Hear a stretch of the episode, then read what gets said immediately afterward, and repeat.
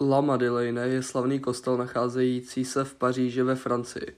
Oficiálně známý jako Le Église de la Madeleine.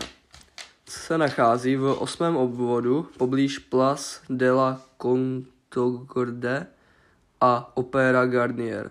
Stavba La Madeleine začala v roce 1764 a původně měla být kostelem zasvěceným svaté Máří Magdaleně.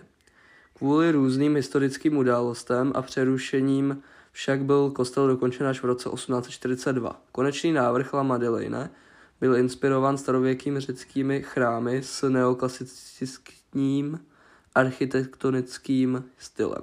Kostel Madeleine je jediný, kde můžete vidět císaře obklopeného významnými postavami křesťanství.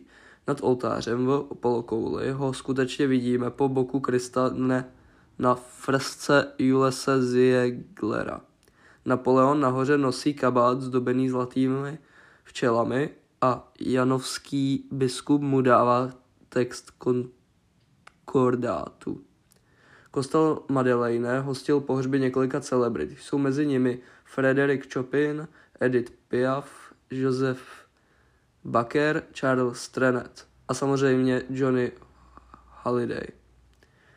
V roce 1969 bylo vytvořeno Stružení Foyer de la Madeleine, které mělo sloužit chudým. Od nějška připravuje kuchař v doprovodu čtyř zaměstnanců a mnoha dobrovolníků až 100 jídel denně za snížené ceny.